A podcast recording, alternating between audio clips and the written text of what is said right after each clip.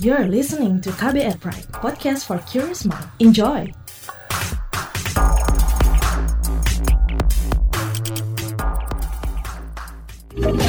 Kamu lagi dengerin What's Trending KBR Pagi. 15 Juli 2020 ketemu lagi dengan saya Don Brady di What's Trending KBR Pagi yang selalu ngobrolin satu hal yang lagi ramai diperbincangkan. Oke, okay? kalau pagi ini kita akan ngobrolin soal penggantian istilah PDP, ODP, dan OTG COVID-19. Mungkin Anda juga sudah mendengarnya atau ya kita sudah familiar dengan istilah uh, PDP, ODP, dan OTG ya kan. Jadi uh, sejak pandemi COVID-19 melanda Indonesia, kita itu sudah dikenalkan dengan berbagai istilah untuk uh, merujuk atau menuju pada beberapa kondisi seperti uh, yang saya katakan tadi ya pasien dalam pengawasan atau PDP, terus juga ODP orang dalam pengawasan atau juga OTG orang tanpa gejala. Karena berbagai istilah itu diulang-ulang dalam tiap pemberitaan media maupun pernyataan pejabat yang berwenang, gitu ya. Setiap uh, pengumuman atau namanya pemberitahuan kasus bertambahnya atau kasus bertambah positif itu selalu diucapkan PDP, ODP dan OTG gitu ya. Istilah itu penting untuk mengukur berapa banyak kasus COVID-19 yang sedang dihadapi dan ditangani. Tapi Senin kemarin ternyata pemerintah memutuskan untuk mengubah istilah PDP, ODP, dan OTG itu. Kemudian ada istilah baru yang uh, diperkenalkan kembali kepada masyarakat di antaranya konfirmasi, probable, ataupun suspect. Ha, jadi ini udah mulai diganti nih, udah agak bingung lagi nih kayaknya ya. Tapi kira-kira penting gak sih itu dilakukan? Seberapa signifikan putusan ini mempengaruhi upaya penanganan COVID-19? Ini yang akan kita obrolin pagi ini. Tapi sebelum kita lanjutkan, kita dengarkan dulu apa kata netizen plus 62 di media sosial soal ini. Ini dia.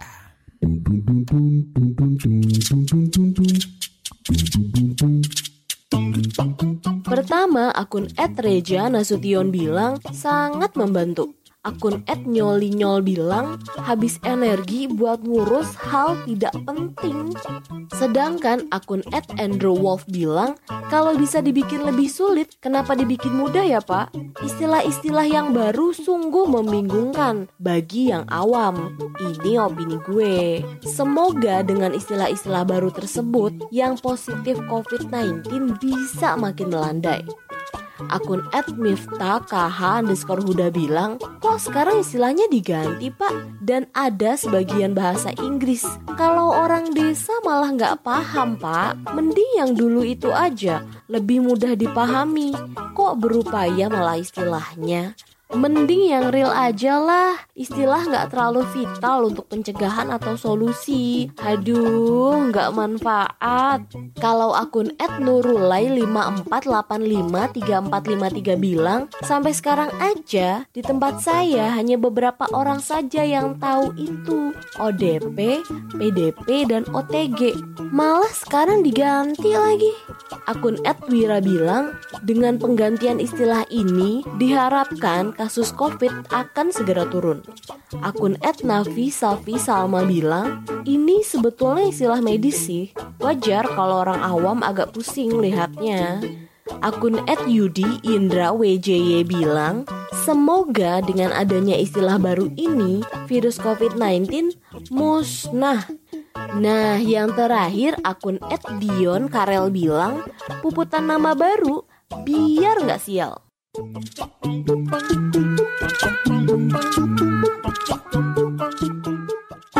What's Trending KBR Pagi. Kita lanjutkan ngobrol soal penggantian istilah PDP, ODP, dan OTG COVID-19. Nah, um, sebelumnya semua istilah itu pernah disinggung tim pakar gugus tugas Dewi Nur Aisyah.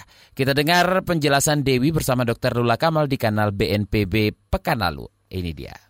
Dari sumbernya WHO, definisi kematian due to COVID atau karena COVID adalah memang untuk mereka yang probable atau confirm. Confirm sudah pasti yang positif. Nah, probable juga definisinya berdasarkan WHO itu bukan ODP PDP. Apa karena dong mereka adalah suspek. Sedangkan probable adalah mereka yang sudah diperiksa untuk COVID tapi hasilnya inkonklusif. Jadi dia sudah diperiksa, tinggal nunggu. Betul. Iya, sebetulnya. Tinggal nunggu atau sudah keluar, Sudah keluar. tapi hasilnya inkonklusif, tidak bisa ketahuan ah, hasilnya pemeriksaannya Nah, itu apa Jadi sebenarnya. kalau PDP itu kan satu belum diperiksa. betul, ya. betul. Kalaupun eh, dia diperiksa, kalau misalnya gini, saya periksa, Mm. lagi nunggu hasil, saya jatuhnya apa nih, Mbak? Masih PDP. Kalau bicara ODP sama PDP, PDP, kita itu kita bukan probable, Probable, itu lain suspek, lagi. itu masuk kategori suspek. Kenapa sampai kita repot-repot punya ODP dan PDP dan bikin semua orang blunder, Mbak? J- betul. Ah. Jadi kalau masalah definisi ODP Ya. PDP gitu ya, ini saya juga eh, kalau misalnya saya melihat mungkin eh, karena saya juga nggak paham. Ini kan Iya. saya mengikuti saja Ya, betul, betul, betul. definisi Bukan yang salahnya ada Mbak gitu Dewi. ya. Ya, saya terima, saya Eh, terima. Ya, sorry sorry mbak. enggak, enggak, enggak. Ini yang harus kita pastikan equalnya dengan apa. Jadi ODP PDP ini kan baru suspek atau terduga. Iya. Terduga yang belum terkonfirmasi. Tapi kalau probable tuh ada kemungkinan nih dia COVID. Kemungkinan itu karena sudah coba dilakukan testing tapi hasilnya inkonklusif. Nah, itu dia tadi eh, percakapan dari tim pakar gugus tugas Dewi Nur Aisyah bersama Dr. Lula Kamal di kanal BNPB pekan lalu. Sementara itu, untuk mengetahui latar belakang penggantian istilah tersebut, kita akan tanyakan kepada juru bicara COVID-19 PBID, Erlina Burhan. Mengapa istilah-istilah seperti PDP, ODP, dan OTG diubah sekarang setelah eh, sekian lama ini? kalau yang saya lihat itu mungkin supaya lebih eh, sesuai dengan eh, pembagian yang ada di WHO ya. Karena WHO kan dari awal membaginya menjadi suspect, probable, dan confirm. Nah, memang untuk eh, setting Indonesia itu pada eh, Maret itu suspect itu seolah dipecah menjadi ODP dan PDP. Nah, sekarang yang sesuai dengan WHO gitu. Nah, memang kenapa kalau tetap pakai istilah yang lama dan familiar selama ini, Bu? Ya kita jadi beda sendiri dengan negara-negara lain pakai suspek dan konfirmasi. Oke, apa pengaruhnya? Apakah berpengaruh ke penanganan?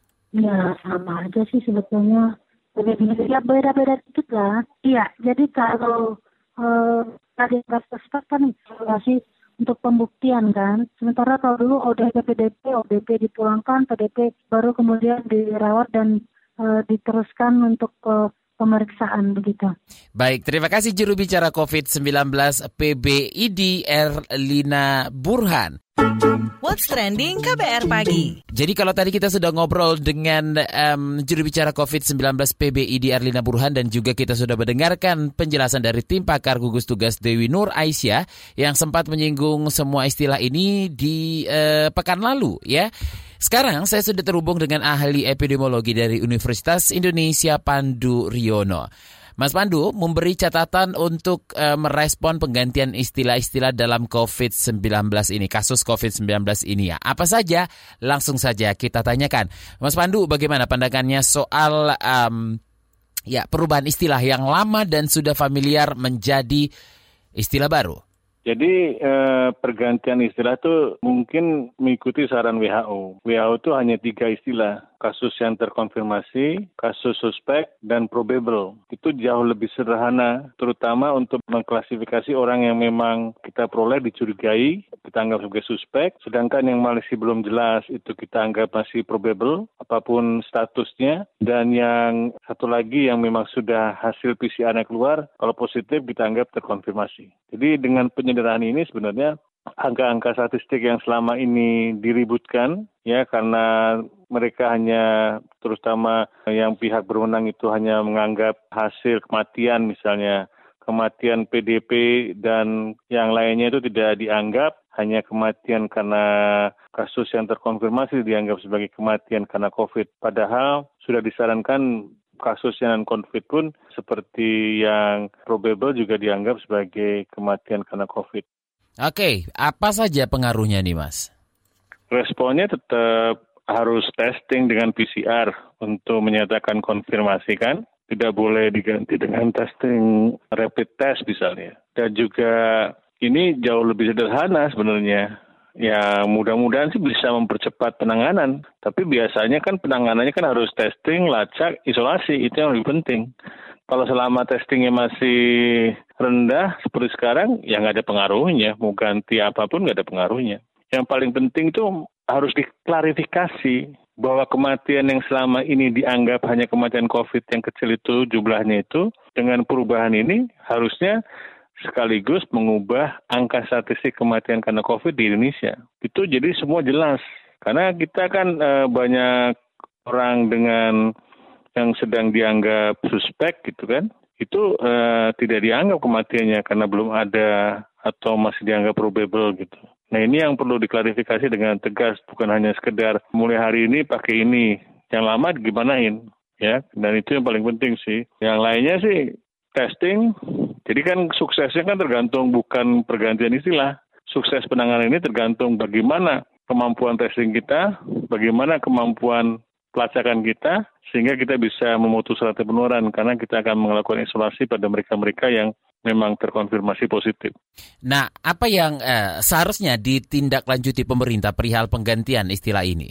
Tindak lanjutnya adalah selama ini OTG, ODP yang tercatat, yang meninggal, dan yang lainnya itu harus diputihkan menjadi tiga kriteria tadi. Sehingga jelas yang lama-lama ini kita apakan. Dengan demikian kita akan mendapat kejelasan apakah pergantian istilah ini akan mengakui kematian yang kasus-kasus yang bukan terkonfirmasi mungkin nggak dianggap COVID karena WHO juga menyarankan itu pada negara-negara yang mana di mana kapasitas testingnya masih terbatas, maka kematian yang terjadi sedang dalam perawatan dan belum ada hasilnya, probable harus dianggap sebagai uh, kematian karena COVID. Oke, rekomendasi Anda nih, uh, Mas Pandu.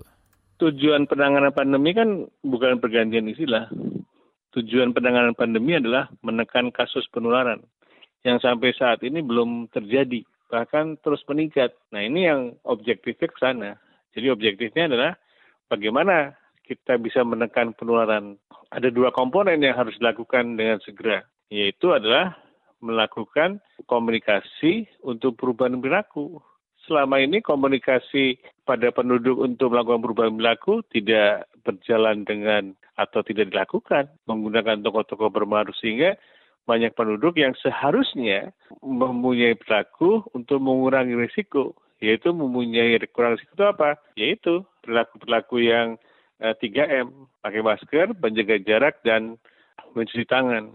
Dan kemudian satu lagi adalah meningkatkan surveillance tadi, testing, lacak, dan isolasi. Itu yang harus dilakukan oleh pemerintah. Oke, terima kasih ahli epidemiologi dari Universitas Indonesia UI Pandu Riono. What's trending KBR pagi? Kalau ketinggalan, segeralah meluncur ke kbrprime.id untuk mendengarkan podcast What's Trending atau di aplikasi podcast lainnya seperti Spotify, Google Podcast, dan teman-temannya ya. Akhirnya saya Don Brady pamit dan jangan lupa untuk selalu jaga kesehatan dan jangan lupa untuk pakai maskernya kalau lagi di luar ruangan ataupun di dalam kantor uh, bareng-bareng sama orang lain ya. Besok ketemu lagi. Bye-bye. Terima kasih ya sudah dengerin What's Trending KBR Pagi. KBR Prime, cara asik mendengar berita. KBR Prime, podcast for curious mind.